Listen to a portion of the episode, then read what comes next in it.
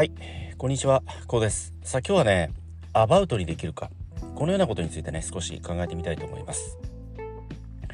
さあ、アバウトにね、できるかって、まあ、このアバウトっていう言葉の意味ですけど、まあ、大雑把であるんだとか、細かく小さい部分に対してね、まあ、適当であるだとかね、このような、まあ、意味付けといいますかね、そのような意味合いを持って使われる言葉ではあるんだけど、僕たちお仕事だとか日常においてもねアバウトっていう言葉ってどうでしょうか？使いませんでしょうか？まあ僕はね特にそのお仕事の場面においてこのアバウトっていう言葉よく使うんですよ。特にその、まあ、部下だとかね誰かにお願い事をする時だとか指示を出すような時ですよね。そのような時にこのアバウトっていう言葉よく使います。まあどのように使うかというとあ誰々さんこれをお願いします。えそしてこれはこのようにやっておいてただしこの辺りの方はまあアバウトでいいよってこんな使い方ですよね。まあ、このような使い方ってその自分の思いだとかこのようにしてほしいっていう思いを伝えつつその相手に対してある程度のその余白を残しておくということなんですよね。この余白っていうのがそのそのお仕事なりをやってもらう相手にまあ、自由に表現できる領域を与えておくといいますかねこのような意味合いなんですよね。僕はこのような伝え方よくしますしその逆の言い方をしますとその相手にもねある程度その自分なりのオリジナリティだとか独創性だとかねそのようなものを出してほしいって思いがあるんですよ。もちろんこの考え方が万人に受け入れられるかって言ったらそうではなくて当然その使い分けはしていくわけですよ。この「アバウト」っていう言葉ある意味その依頼が通じる相手と通じない相手ってやっぱりいらっしゃるんですよね。その通じる相手っていうのは余白の部分っていうのをむしろ喜んでね取り組まれるわけですよ。僕のこのようにしておいてねっていうベースの部分を守りながらその先にはね自分なりの独創性であったりオリジナリティというものが出てくるその出すことに喜びを感じられる人なんですよね。まあケーキを作られたことある方ならわかるかと思うんですけどまずこうスポンジに生クリームを全体的に塗るじゃないですか。まあ、これが僕の指示ですよね。このようにやっておいてっていうその丸いねスポンジの表面に均一に綺麗に生クリームを塗っておいてっていうのが僕の指示ですよ。その先にあるものそれ以上のことはアバウトにやっておいてってあなたに任せるよっていうこんな意味合いなんですよね。そうしますとその本人さんっていうのはまあ僕の基本的なそのスポンジに生クリームをきれいに均一に塗るというベースを守りながらその先には自由な表現方法自由なそのお仕事の進め方であり表現方法を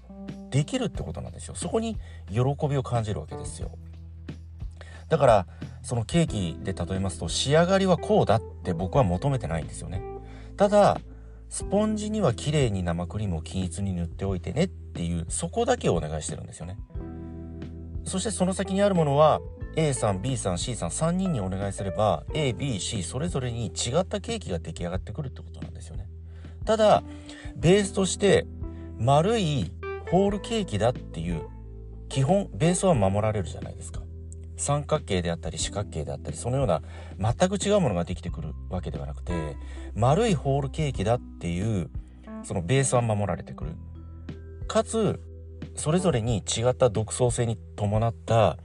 オリジナリティあふれるケーキが仕上がってくるといったこのような面白さ魅力があるわけなんですよね。ですので僕はねこのようにアバウトにお願いすることよくあります。ところがそのアバウトっていうその指示だとかね僕のもの求める思いですよね。これがやっぱりね受け入れられないっていう方もいて、まあ、そのような方はどのような方かっていうと具体的に言ってほしい。具体的にかつ分かるようにシンプルにしてほしいっていう方なんですよね。そのような方に対してはまあ例えば先ほどのケーキの例で言いますと丸いスポンジにまあ綺麗に均一にクリームを塗ってもらってそしてこのようにデコレーションしてトッピングを入れてそしてここには生クリームでデコレーションをさらに追加してみたいなその具体的な指示をそのような方には出します。出すんだけれどもそれでも最後の最後には例えばなんですけどそこにイチゴを乗せるだとかね、まあ、何らかトッピングを施すようなところというのはある程度ね、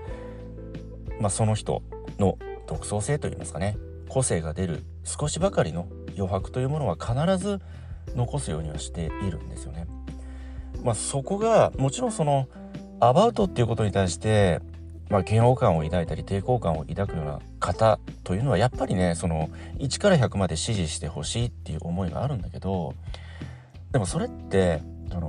本当のお仕事の喜びっていうかその面白さにつながってこないと思うんですよ。もちろん本人さんはそんなこと求めてませんと。もう1から100まで支持してください。えそれで自分は給料がもらえればそれでいいんだっていう方もいらっしゃいます。確かにいらっしゃるんだけれどもまあここから先は僕のこだわりになるのかもしれないけれどもではね1から99までは指示しますと。あとの1はあなたお願いしますと。ご自身の独創性えまあオリジナリティでもって仕上げてくださいってやっぱり残すんですよ。これはまあ僕の思いというかお仕事感でもあるわけなんですよね。やっぱり仕事って僕はもちろんその機械的に淡々とこなすこともできるんだけれども喜びがあってこそだと僕は思っていて喜びがあるからこそその日々のお仕事に対して張りが出てくるし何といってもその継続長続きといった観点からもとても僕はねこの大切な要素だと考えています。喜びがあればこそもっと頑張ろう。次はこのようにやってみようって。人間ってそのように思う動物そのように感じる動物なんですよ。それは承認欲求があるからですよ。承認欲求って、まあ、先ほどね、まあ、アバウトといった指示を受け入れられる方受け入れられない方があるとしても必ずその全ての人って承認欲求を持ってるんですよね。大なり小なり。もちろん程度はあります。程度はあるんだけれどもその自分がやったお仕事に対してあこれいいねってやっぱり言ってもらえるってとても喜びだと僕は考えています。直接的にお客さんに相対する仕事ならこれお客様がいいねをしてくれるかもしれないけれどもそうではない。例えば事務職であったりね。少しばかり直接的なお客様とは関わらないようなね。まあそのようなお仕事であったりね。さまざ、まなお仕事ご職業がある中でまあどれだけね些細な作業非常に些細なね小さな作業一つとってもやっぱりそこにその人なりの個性であり独創性であり何らかそのその人だからこそやれるお仕事といいますかその人だからこそできる表現って僕はあると思うしそれをぜひ出していっていただきたいんですよね。出せる機会そのような舞台を僕は提供したいと考えていて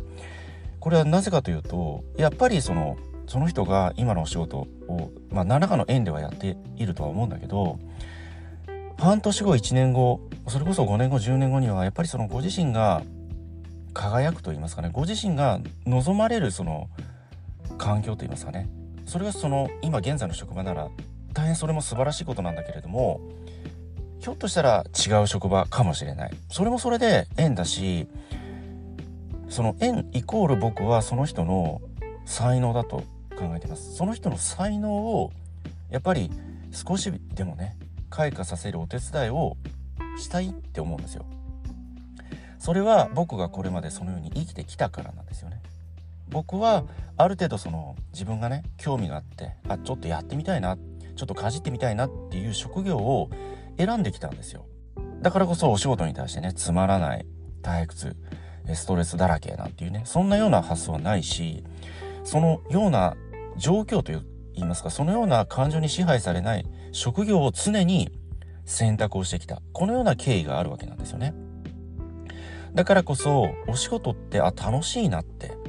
あこんなことやれるんだったらもっと頑張ってみようだとか。あ自分ってこんな才能があったんだみたいな。そのそのご自身なりの何らかのその発見なり喜びを感じてほしいんですよね。まあこれは僕のひょっとしたら押し付け自己満足かもしれないけれどもその押し付け自己満足だと取っていただいても結構なんですよね。それでもやっていただける方って何らかそこに魅力を感じているからこそ継続されていると思うんですよね。ですからそれが何らかのそのご自身の将来にとってプラスになるようなきっかけになればなってこんな思いがあるんですよねだからこそどんなお仕事どのような些細な作業一つとっても僕はその人の個性だとかオリジナリティ独創性を発揮できる余白を必ず残すように指示を出します。まあ、このね「アバウト」っていう考え方なんですけど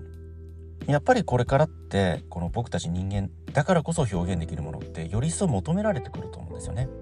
まあ、最近ですとこの AI だとかね、まあ、ロボット技術もそうなんですけれどもテクノロジーの進化って目覚ましいじゃないですか。まあ、このようなことからねいずれその AI だとかねよりそのロボットなんかも人間らしい動きが可能になってねいわゆるその単純作業というものがそのような AI だとかロボット技術によって補われていくといいますかひょっとしたら取って代わられるかもしれないですよね。そのような世の中が来た時にその人間だからこそできること例えば想像するだとか夢を見るだとかねそのような感情から湧き出る思いクリエイティブ性ってよりそう必要になるし貴重になってくると僕はね考えていますそのような感性を今のうちに養っておくそのような感性を養い発揮できる土壌といいますかねそのような、まあ、舞台世界をやっぱり、えー、これからはねより一層求めると言いますか作っていかなければいけない。僕はこのように考えて日々ねお仕事に向かい合っておりますけれどもね。さあ今回はねこの「アバウトに」と「アバウトにできるか」ってお仕事に対してねえこのような考え方少しばかりまあ僕なりのね見解をお話しさせていただきましたけれどもね。えこのような考え方どのようにねお考えになられますでしょうか？はい今日はこの辺りでね終わりにしたいと思います。え今回の内容が何らかの気づきやヒントになればねえ大変幸いと考えております。ではまた次回お会いいたしましょう。ありがとうございました。